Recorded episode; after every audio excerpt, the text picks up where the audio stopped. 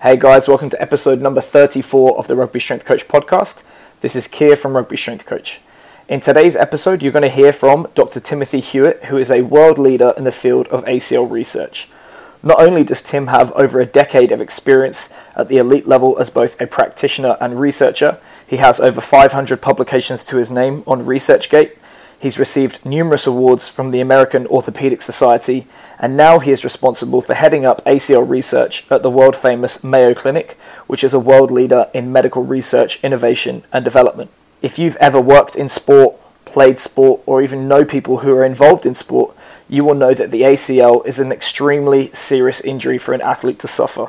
It has the capacity to end careers, and even in the best case scenario, it's going to entail a lot of rehab, a lot of work, and it's an extremely arduous process to go through as a coach or an athlete. So, for that reason, I wanted to sit down with Tim to learn more about his work and to hopefully share the largest amount of high quality information possible to people listening to this podcast so that we can raise the standard of ACL rehab in the people that we work with or in our own training.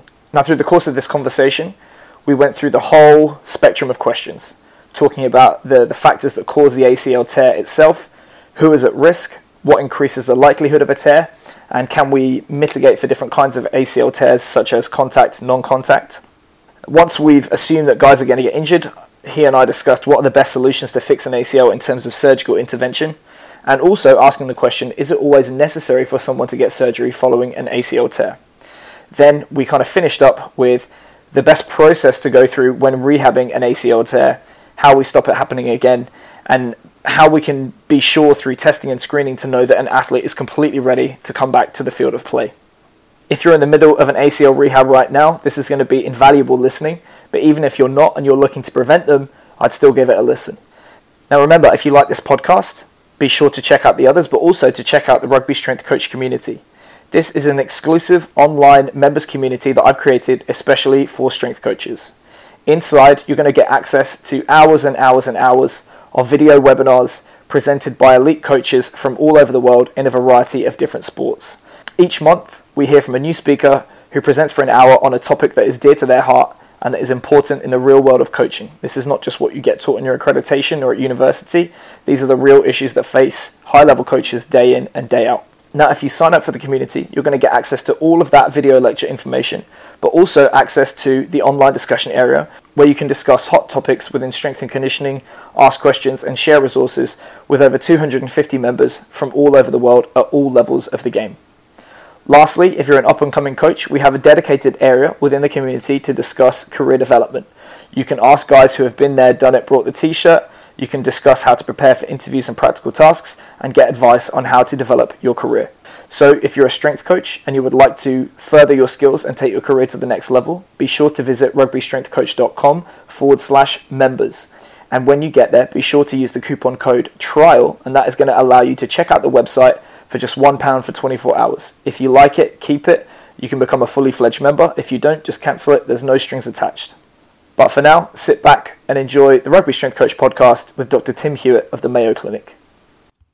Tim, how are you? I'm doing well, Keir. Thank you.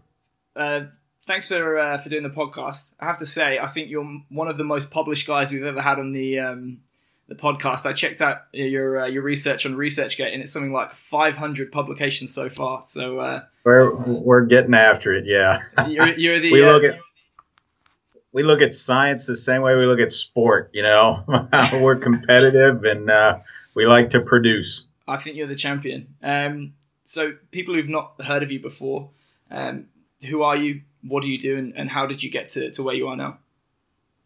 So I'm I'm a PhD. I uh, my PhD is in physiology biophysics, and I'm now uh, well, I, I spent many years in Cincinnati. I studied, I've been studying ACL injuries since the early 90s and uh, moved to Ohio State several years ago and was the head of the Sports Health and Performance Institute at Ohio State. And about a year and a half ago, I moved to Mayo Clinic here in both Minneapolis and Rochester, Minnesota. And I'm the director of biomechanics and I'm the director of the Sports Medicine Research Center here at Mayo Clinic. So my interests are varied. Uh, so we basically take a three prong approach to everything we do. We, we try to figure out what the mechanisms of sports injury are that are responsible for these injuries, how they occur. Then we also take a screening approach to try to figure out who do they occur in and who is at increased risk for injuries. And then the third prong to it is related to intervention. Try to institute interventions that are based off the first two. We know the mechanism of that injury. We know who's who displays those mechanisms and is at increased risk, and then we try to use targeted interventions to attempt to mediate and reduce that risk. So, what are the big risk factors looking at, you know, kinematically, kinetically, and so on? So, the big risk factors for primary ACL injury are that that valgus, medial inward collapse of the hip and knee. Mm. That that's the biggest predictor that we've shown, especially that is adaptable. Now there there are other predictors, but most of those are not modifiable. So you have to go back to your basic physics. So the longer a lever is, the more potential torque you can create. So, for example, the longer your tibia is, your shin bone, the greater risk you have. The, the taller you are, the greater risk you have. It's kind of like the idea that the bigger you are, the harder you fall. Simple physics, that's, that's real. So the, the greater your mass is, the greater your BMI, your body mass index, and then other modifiable factors like relative hamstrings to quadriceps peak torque and asymmetries in those. So those are the, the biggest predictors that we've found for primary ACL injuries. Is there a, a, a racial or an ethnic element at all to that? The only study that's been done on that was done in the NBA uh, and WNBA. And basically, they showed at that level in NBA level athletes uh, that there was increased risk in blacks over Caucasians for ACL tears.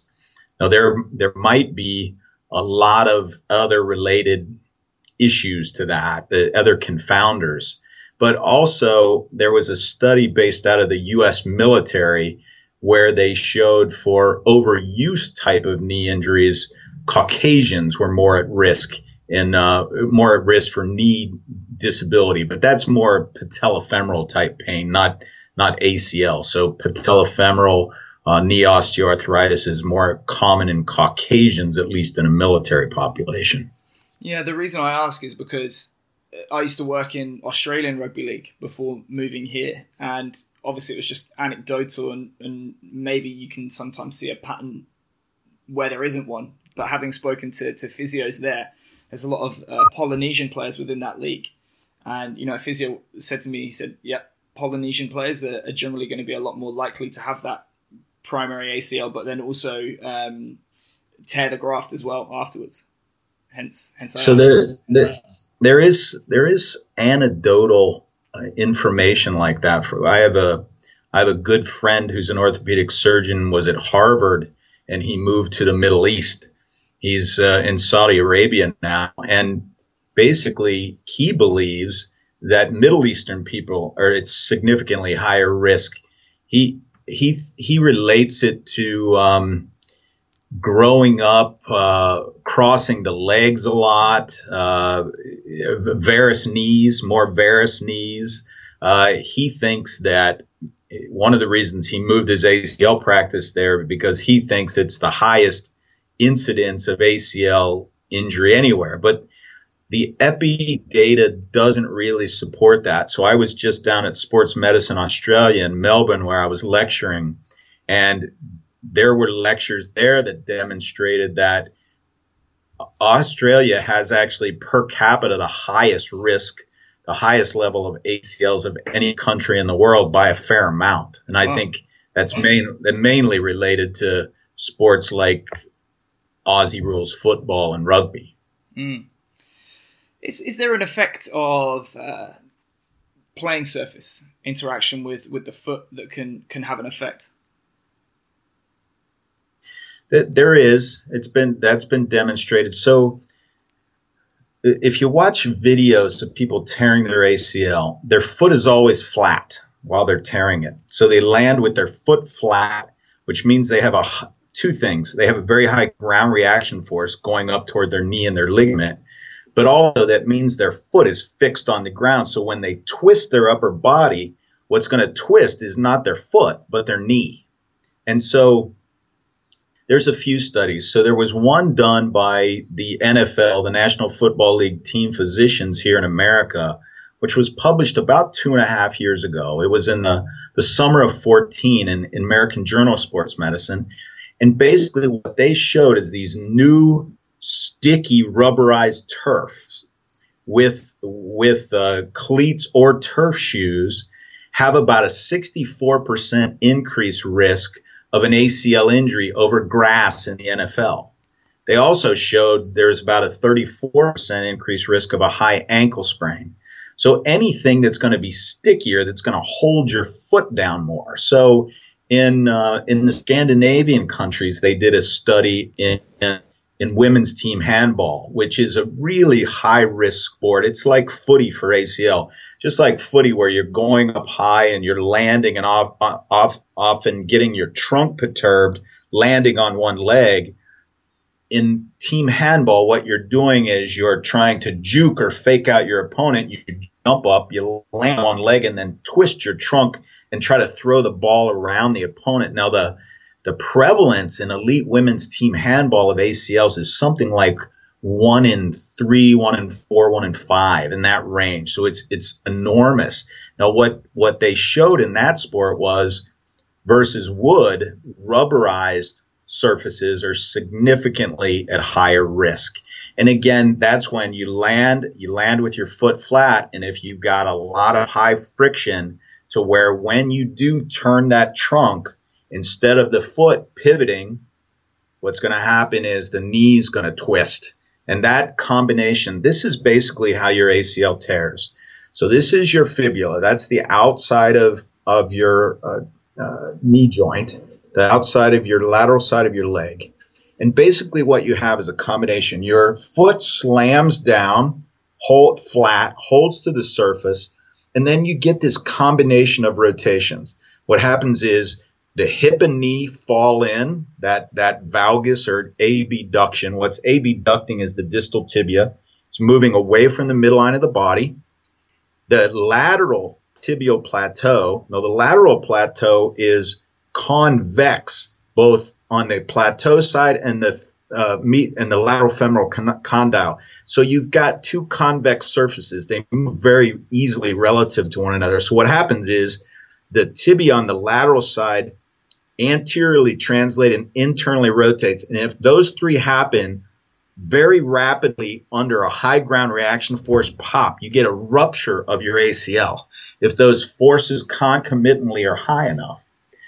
You have to think about, and where we can go with this with prevention is anything you're going to do, well, for screening an athlete, an athlete that shows those sort of kinematics during something like a drop vertical jump test, or if you're looking anything you can do with an intervention that's going to decrease that inward drop of the hip and knee, internal rotation and anterior translation of the tibia on flat fixed foot is going to reduce your risk of an injury. For example, simply landing on the ball of your foot rather than flat down is going to keep that foot from fixing your tibia against the ground so that when your trunk does rotate, the ball of your foot will rotate rather than your knee joint. The foot's designed, the ball of the foot's designed to rotate like that. The knee is not. Absolutely. What what percentage, if you had to say, distinguish between uh, force characteristics or the teaching the mechanics of, of how to move and how to land and absorb forces, what weight would you put on each one and the importance of, of reducing ACL risk? Well, it's hard to say because what really what tears ligaments is what what I'd call jolting forces or torques. So a, a, a jolt is the force or the torque the acceleration of the acceleration of that force or torque, very rapid applications. Really, three aspects here. There's the force, which is is a big player. The force applied rapidly, but it's also how the force is applied relative to the center of rotation of the joint. Again, back to simple physics.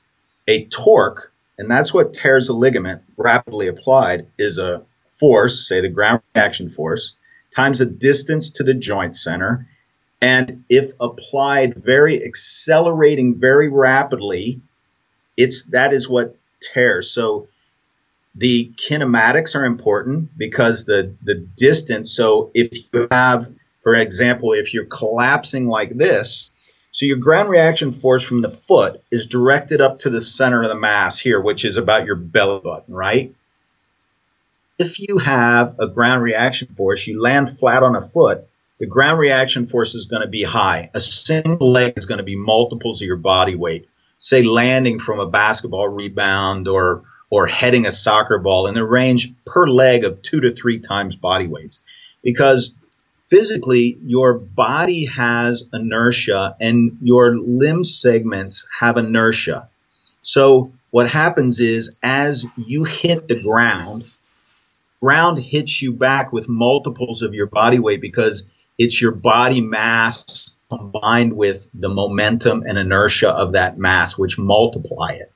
So the reason, so kinematics are important because if you land and you let your hip and knee start to collapse inwards, force times the, from the ground toward the center mass, if you start to increase that distance, so this is the kinematic driver, so this, the force is important because that's what's going to tear the ligament. But that distance from the force to the joint center causing this, that distance is related to the kinematics. So the kinematics multiplied by the forces rapidly are what tear it. So they all, all three of those aspects into the formula. So if you're going to reduce risk, you have to reduce force, you have to enforce kinematics that aren't going to allow inward drop of the, the hip and knee combined with forward and internal rotation of the tibia. Also, you're going to do things like reduce, so you're going to reduce that lever arm, but you're also going to land on the ball of your foot and you're going to roll your foot. You're going to flex your hips and knees so that your ground reaction force is two things significantly less, less force, less distance, less torque. And if you're using your musculature properly, if you're flexed, if you're landing on the ball of the foot, you're flexing your hip and your knee joint and you're controlling your trunk. What you're doing is dissipating that, not only dissipating, so the force is going to be less, but you're delaying that force. The force is going to be less rapidly applied to the joint and to the ligament. So there's all of those aspects, and they all factor into the equation, the risk equation. So, in in a nutshell, in terms of prevention, don't be fat. Learn how to move. Develop the the posterior musculature of the body and be able to produce large amounts of force in a short time, working in opposition of what that knee wants to do. But it's and it's just not fat because high level athletes have high BMIs, right? If you have a lot of muscle, you have a high BMI. That's why people think high level athletes maybe because they're they, they have such a skill set that they may be at less risk. But remember the risk factors I talked about. Long levers, increased height, increased body mass, increased BMI. That describes most high level athletes. So high level athletes are ex- actually at much greater risk.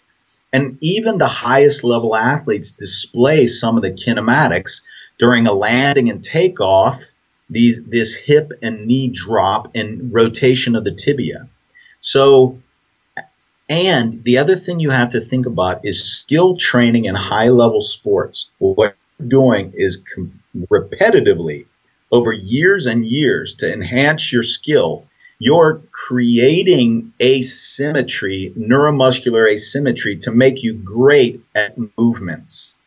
Movements like taking off, movements like throwing a ball. For example, a tennis player who, who swings with the right racket, their their it's Wolff's law. Their bone actually grows; it gets bigger. The more force you repetitively put on that bone, it gets bigger. It creates an asymmetry that puts a tennis player at potentially greater risk of injury, or a baseball pitcher. But it also happens in a rugby player, a football player, when you're repeating a skill, you may get more front loaded. You may you may become more asymmetric in an asymmetric front to back, anterior to posterior, side to side, or top to bottom. So sports, elite sports, elite sports practice, skill training can actually create these neuromuscular asymmetries and asymmetries are the best some of the best predictors of future injury. The best, the very best predictor of future injury is usually prior injury. But the, the next level of injury is really the asymmetries in relative force and torque and neuromuscular control. When we measure those, those, those are the adaptable factors that play out as significant risk factors for injury. So you mentioned Wolff's law, and obviously uh, tissue responds to magnitude and direction of forces placed upon it. Is there any way that you're aware of to, to mitigate for a contact ACL tear? Because you know, touch wood, with with me and the teams that I've worked with, it's been three or four years since we had a non-contact. But you know, normally you you can probably bank on getting one contact ACL a year, and there's. I was wondering, is there anything that we can do to try and strengthen that ligament before it happens to try and mitigate for that risk? So yeah, there's there's a couple questions in there. So first of all, by far in in every sport, non-contact is much more common. Somewhere between 70 and 80 percent of ACL injuries are non-contact in nature, which means they're internal to the body. They're related to the way the body moves, the way the muscles contract, the way the, the body is controlled neuromuscularly. Now, there are a percentage, obviously, that means 20 to 30%, somewhere between a fifth and a third are contact injuries, direct blows to the knee. So the question is, could you use Wolff's law. This this has been hypothesized that you could employ Wolff's law. In order to do that, what you would have to do is do exercises that would preferentially load the ACL. Any exercise that say would anteriorly translate the tibia or internally rotate it. Anything that's going to put significant strain or put it in valgus you would just have to be very careful about how you applied those loads. It has been hypothesized. There's no evidence to say that you can actually do it. Interesting. um, um, I was speaking to uh, a wrestle coach who mm-hmm. he actually dislocated his knee um, back in the day. But one of the things that he obviously anecdotally swore by was standing up collapsing his knees down into the floor, standing back up, and just progressing that again and again and again. And yeah, that's what he's doing. So when he says collapsing, he's collapsing in the hip and the knee joint. Mm-hmm. So he's doing he's he's re- reproducing that mechanism, but at a very low uh, rate. Mm. So you have to it has to occur rapidly, right? Yeah. It's yeah. it's possible it's possible. There's no real evidence you could do it, but if you could do it, that's the sort of way you would do it. You're reproducing. That's what I'm talking about. Loading the ligament in this manner with lower than injury threshold loads. Theoretically, Wolff's law does apply to ligaments. Theoretically, you could strengthen the ligament again, scientifically, there's no evidence that it can be done. Okay, so that's uh, screening and prevention. Let's let's imagine the worst has happened now and the ACL is torn. What are the options available to an athlete in terms of different grafts and, and what are the, the, the benefits and, and disadvantages to, to each major type? So the the big three are basically your uh, patellar tendon graft. So that's that's where you take a uh, it's called a bone patellar tendon bone. So what you're doing is you're taking the middle third of the patellar tendon. So you're cutting. It's usually about say 10 millimeters, about a centimeter, right down the middle third of the patellar tendon and then you're taking bone blocks from the patellar tendon and the tibial tubercle, and then you lift that up. And you use that tendon as a substitute for your ligament. The second option is your medial hamstrings. So what you take is they take a reamer, it's basically a, a tube, a metal tube with a cutting edge on the front of it, and ram it up through. They they cut here at the pes complex where five tendons come together. They t- they separate out the the hamstring or the uh, uh, semitendinosus and gracilis. That's called an STG, semitendinosus gracilis graft, and they run this cutting tube up your tendon and then pull it out. And then what they do is they double and then quadruple that and that gets to be about 10 millimeters too, depending on the size of the individual. And they use that sort of cylindrical or stringy kind of hot dog shaped tissue to reconstruct your ACL. The third big option is an allograft. That means you're taking tissue uh, from a cadaver, a deceased person. And depending, you can use anything. Um, a lot of people use Achilles tendon from cadavers, or they'll use iliotibial band. Uh, and so those are the, the, the three main ones. The, there's problems with all of them. So, for example, bone patellar tendon bone from a failure perspective is the best one. And that data is shown out, but there are problems with it because you're you're taking a bone chunk from the patella and you're taking the tendon across the kneeling surface of your knee. So, for example, if you're in a if you're a carpet layer or a tile layer, you don't want a bone patellar tendon bone graft because you it's gonna have you're gonna have anterior knee pain. And there are other individuals. People worry about individuals prone to uh, anterior knee pain. So, for example, girls and women are somewhere between two and ten times more prone to have patellofemoral pain than men. Interestingly, that's the same ratio as ACL tears. And we can talk about that in prediction because a lot of the same predictive factors that predict an ACL tear predict risk of patellofemoral pain in, say, a, a running female. This inward collapse, that kind of movement. So, so you're going to stay away from a if you if you're on your knees a lot, you, you're going to worry about patellofemoral pain, or if you already have patellofemoral pain, they a surgeon might stay away from using a bone patellar tendon bone. So then you go over to the hamstrings, and in the past, hamstrings have actually been used preferentially in women because women tend to preferentially have more anterior knee pain. The downside is in order to control this motion, your hamstrings. So, for example, the highest risk people per exposure, young adolescent girls, tend to underactivate their medial hamstrings musculature. They tend not only that it tends to be lax. So there's no pretensioning on the hamstrings muscles.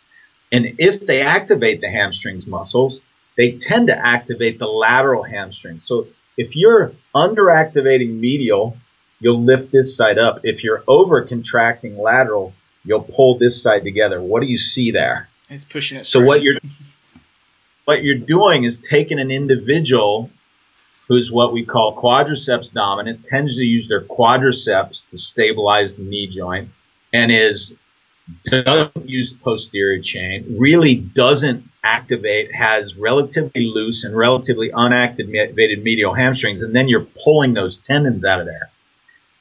They used to say within about two years they would come back within 90 some percent strength. The latest data is showing no, they don't. The, the, the tendons don't regrow. People thought there, there's data actually out of Japan that says, look, if we look on uh, an MRI, it looks like the tendon comes back. It's it's scar tissue. It's fibrotic tissue. Tendons don't just grow back. What it is is it's real dense, fibrous. It's actually bigger than the original tendon, but it's mostly scar. And if you look at it functionally, say in an ultrasound device, it's not contracting. The muscle's not contracting. The tendon's not displacing like a, a normal tendon would. So that's that's issue with the hamstring graft. The allograft. Now the advantage to the allograft is you don't have to take any of your own tissue. You don't have to take the front of your patellar tendon. You don't have to pull out your hamstrings. It's a much faster rehab because it's less painful because you're not taking your own tissue. But that's a problem because these things fail much more often in if you're young, athletic, and going back to the same level of sport, allografts fail at in the range of three to four times the rate of autografts, either a bone tendon bone or a patellar tendon. Allografts are really for people, say, post their sporting days. Someone who really doesn't want to take a tissue, you know, and have the, the pain of that you know, the morbidity of the uh, donor site from their own tissue, but is, you know, maybe is going to play golf or tennis, but isn't going to load that knee to a real high degree, then, then maybe you're okay. Although recent data from our, so we've been tracking for over 40 years. So, so the main Mayo Hospital sits in uh, Rochester, Minnesota, which sits in Olmsted County. We've been collecting since the late 60s all the injuries, all the surgeries, all the patients that occur in the entire county. What we showed is allografts in the 40s do okay in people, but they fail later on when they're in their 50s and 60s. So if you're still active, allografts are not a good idea. If you're kind of a couch potato and you're not planning on doing a lot out on a court or on a field, an allograft may be okay. That's the problem with an allograft. It's high failure rate. Would the is it the Lars ligament that's very popular in Australia? That would come under that third category, right? That would actually be a fourth category called synthetics. Okay. So so the the problem is there's as I was uh, at the uh, the AOA, the Australian Orthopedic Association uh, and then we, uh, it was in Darwin, which I found out that not even Charles has been to Darwin. There's not much there. but no, but then we moved, we moved out to Hamilton Island for the AKS, which is the Australian Knee Society. So that was beautiful, obviously, despite all the signs of don't go out here because there's stinging jellies and don't go out here because there could be great whites and don't go here because you're going to die. but anyway, we, we, were in a beautiful uh, uh, setting, and the, at the Australian Knee Society, there was one surgeon from from Perth, Australia, who showed amazing Lars results, like 90 plus percent success rates. But then there were three surgeons from different areas of Australia that showed exactly the opposite horrible, like 30, 40% failure rates. There is an alternative ligament, and that's the quadriceps tendon. So in that case, instead of going below the kneecap, you go above the kneecap.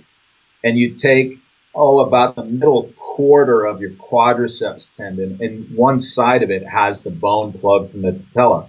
That way, you don't have the disadvantage of someone who's in a kneeling sport or a kneeling op- occupation. They're not going to kneel on it. And there is some preliminary data. This is uh, Julian Feller and Kate Webster's work out of Melbourne, they're showing some really good results early on with quad tendon grafts. And, and Jimmy Cook, who's a good buddy of mine at Missouri, he changed over. I've been advocating quad tendon grafts for several years because of the, the advantages and the lack of disadvantages. And he switched over. He's a, he's one of the most prolific ACL vets in the United States. He actually, before you sign up for your dog to have their ACL repaired, you have to sign a contract that says you're going to put them through rigorous rehab. They actually have doggy rehab. So this, but this guy switched over to uh, quad tendons and he says that not only this is getting to be two years out, not only that has he had no rupture problems, he has no osteoarthritis, which is unheard of. So a dog's stifle joint is really from anterior to posterior, really drops off. So what happens is when they lose their ACL or the ACL comes insufficient, what happens? This happens. And what happens is all that increased micromotion in that joint, they go on to osteoarthritis like this within six months. Claims with the quad tendon grafts, he doesn't, at two years out, he doesn't see any osteoarthritis, which is amazing. So there, there is that. So I said there were three. I always say there are three of everything because everything good comes in three, but there's really about five different potential options. And I think people need to consider all of them for their unique situation.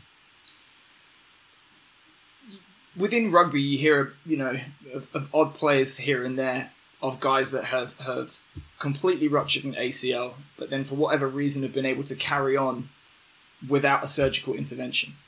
What is it, do you think, sets those guys apart Absolutely. from the others that allows them to, to do that? Neuromuscular control, they don't naturally allow their bodies to collapse into that valgus position and rotate their tibia forward and in. So this is called the rule of thirds. And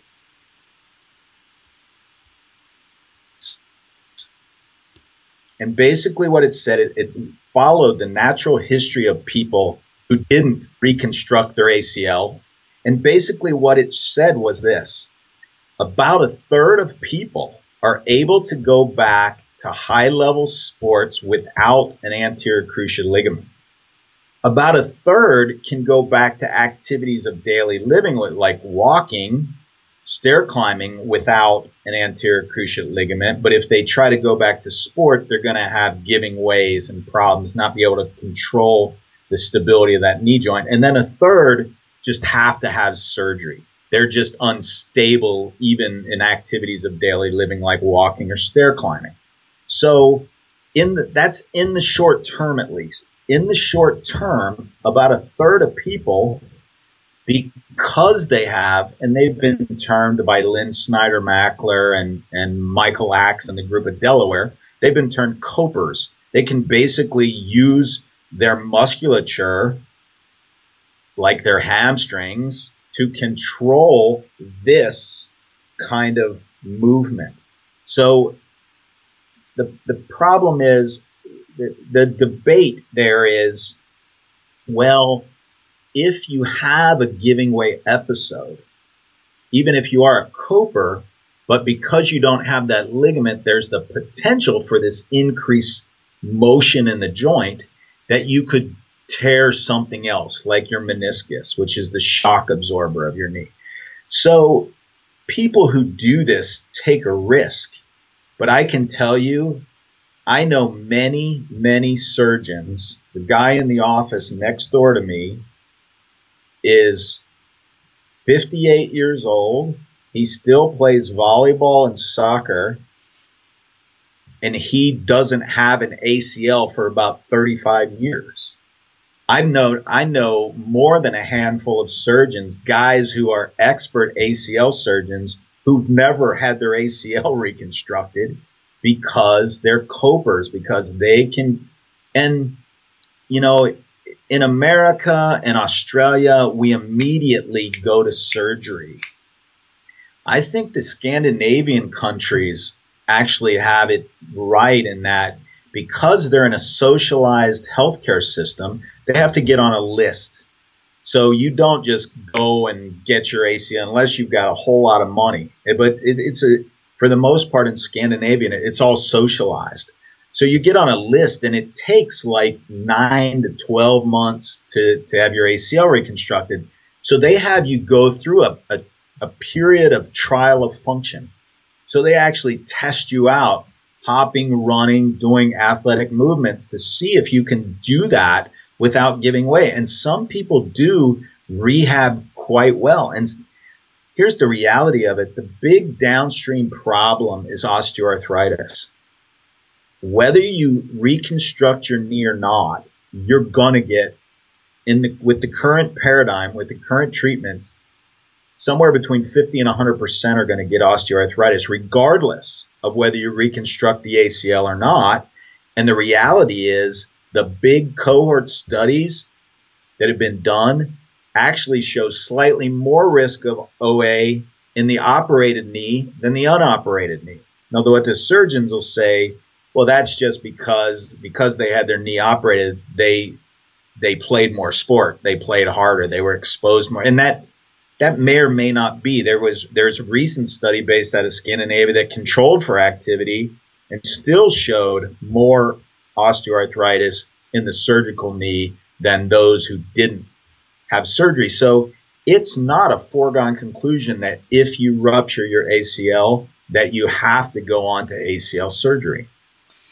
Is, is there any way to prospectively try and understand who may be a coper and, and who might not be because thinking about my environment you know we're in professional sport is there a way that you know an, an athlete gets an acl injury we can say well hang on do we want to lose nine months by definitely getting the surgery or do we want to spend two or three of those months actually trying to figure out whether this is completely necessary and maybe get the athlete yes, back sooner there, there absolutely is there there absolutely is a way to do that. So this this was developed by the Delaware group, Lynn Snyder Mackler and Michael Axe.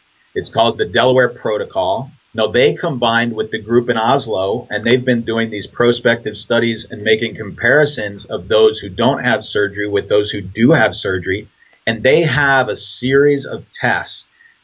Many of them based out of the early work that was done in Cincinnati, based off four different hop tests but they also do a strength test and they do pros or patient reported outcomes and they combine these and there was a, a recent paper in by Grindem et al just published a, a few months ago that showed that those who went through and went through this protocol and were tested as copers and then were released to, to sport, whether they had surgery or not, based off these different uh, return to sport tests, had significantly less risk of a second tear. So yes, there that that data is out there. I would I would encourage you to look at Lynn Snyder Mackler and Michael Axe's data based out of Delaware and then the Grindem paper that was recently pub- published in the British Journal of Sports Medicine in 2016, about two months ago. Awesome. So, post surgery, return to play. What, in your opinion, is is the gold standard of of a, a quantitative criteria to say, yep, someone's ready to come back? We absolutely don't have it. That's the problem. And we're, we're actually, we and so the Delaware group, the Oslo group, uh, we're collaborating with the Melbourne group, Julian Feller and, and Kate Webster, to try to develop a gold standard. We're working with the group at Missouri. Uh, obviously, the group at Mayo is are leaders in this, and we're trying to come up with a gold standard, but we're not there yet because what you have as is the case in much of strength and conditioning and rehab, is you have different experts' recipes, but they're not validated. And that's what we have to do next. No, the, the Delaware approach and the Cincinnati approach have some validation to them. So use of those four hop tests. So are you aware of those? There's the single leg hop for distance. You're looking for symmetry. So on each of these, you're lo- you're looking for symmetry with the so-called normal leg. Now, there's a problem with the so-called normal leg because of afferent efferent feedback loops that are spinal level. You create after you rupture your ACL on one side, you lose the mechanoreceptors in that ligament. You you you lose sensation of the joint. What happens is because you can't increase that because anatomically you don't have those mechanoreceptors anymore that deficit because your body to be most efficient it needs to move symmetrically when you walk when you climb stairs. So what happens is those neural deficits are actually transferred over to the other side. So when you you're so when you're using your uninjured leg as a control it's not great. You have to use that as a control and you have to use some kind of uh, control database of similar types, you know, anthropometrically types of players. So what you do is single leg hop for distance. You use a, a, crossover hop. Those are really the two best. They have the best validity. And then you use uh, a, another one is the timed hop, and and then uh, the the timed hop for distance. So they they do incorporate that, and then they incorporate strength. So you're going to want to look at relative quad strength symmetry side to side, and you're going to want to look at relative ham quad symmetry, both front to back and side to side. You need to be up over 90% there. And then, uh, so, so there should be a, a sort of neural component, a strength component, and then a, a patient reported outcomes, uh, an objective patient rating scale of here's my pain level, here's my swelling level, here's here's my psychology. Here's how much how afraid I am of returning to that sport. So when you combine those all together, you're going to get something that's reasonably valid valid, but that validation still has to occur. What's what's the future going to be? What do you think the next big thing is going to be for, for ACL research? The future is going to be screening individuals to figure out who's at risk of a second tear. So basically, we did we did this study. We published it about six years ago. Basically, those individuals that internally rotate their hips at landing. This is off a drop vertical jump test, dropping down off a, a 31 centimeter, a one foot high box, and going into it. It needs to be a maximum vertical jump. They need to have they need to have a target set at their maximal uh, jump height so that they're focused on the athletic movement, they're focused on performance. If they have increased hip internal rotation, if they have increased knee valgus, if they have side to side differences in relative ham quad activation, and if they have a stiffening strategy on their involved limb when they're trying to balance, showing that they don't have good sensation of that knee joint, they are at significantly higher risk just those four variables, we could predict 94% of the variability with 92% sensitivity, 88% specificity. That's who's at risk. The future is taking that information, designing post rehab, post rehab. So after, after they've gone through their main PT, they're, they're handed off to you guys, the strength coaches, and you guys take these very targeted interventions targeted to those specific deficits that predict second risk. And then we see in this highest risk, remember, these are the highest risk population. They have the factors that led into that injury, both the uh, non-modifiable and modifiable factors. Intervene with them and see if we can reduce that risk. We know for primary tears, targeted interventions can reduce risk between a half and two thirds. The question is, in the highest risk population, how much can we reduce it? I'm guessing somewhere between a quarter and a half, but we don't know that. Remember, these are the problem is, and Kate Webster's work shows this, Julian Feller's work, uh, Lynn Snyder Mackler's work, Diane Dahm's work, basically shows that if you're young, active, and going back to the same level of sport, your risk of a second ACL tear is somewhere between a quarter and a third. It's enormous. These kids have to know this. They have to be screened for risk factors and they have to be prepared as best they possibly can before they're released to go back to sport because their risk of tear going back to the sport is somewhere between a quarter and a third of a second ACL tear. And presumably it goes up with every tear thereafter. Yes, the, they're Kate Webster's just looking at data now out of the uh, Orthosport Victoria cohort, huge. They do over 650 ACLs a year. The risk of a third ACL tear is another 35 to 40 percent again. So enormous, scary, scary data. That's awesome. Um, I'm acutely aware that we're running out of time here, so um, where can people find you online, Tim? They can uh, find me online uh, if they look up uh, mayo.edu. Just search my name, Timothy uh, Hewett, or on Twitter. I have like four different accounts. I like to like myself. I'm the only one that's willing to do it. So it's Hewett One Tim is the one that I use most often. Cool. Um, thank you very much for your time. Massively appreciate it. You're more than welcome. It was great fun, Kier. Cheers. I'll talk to you soon.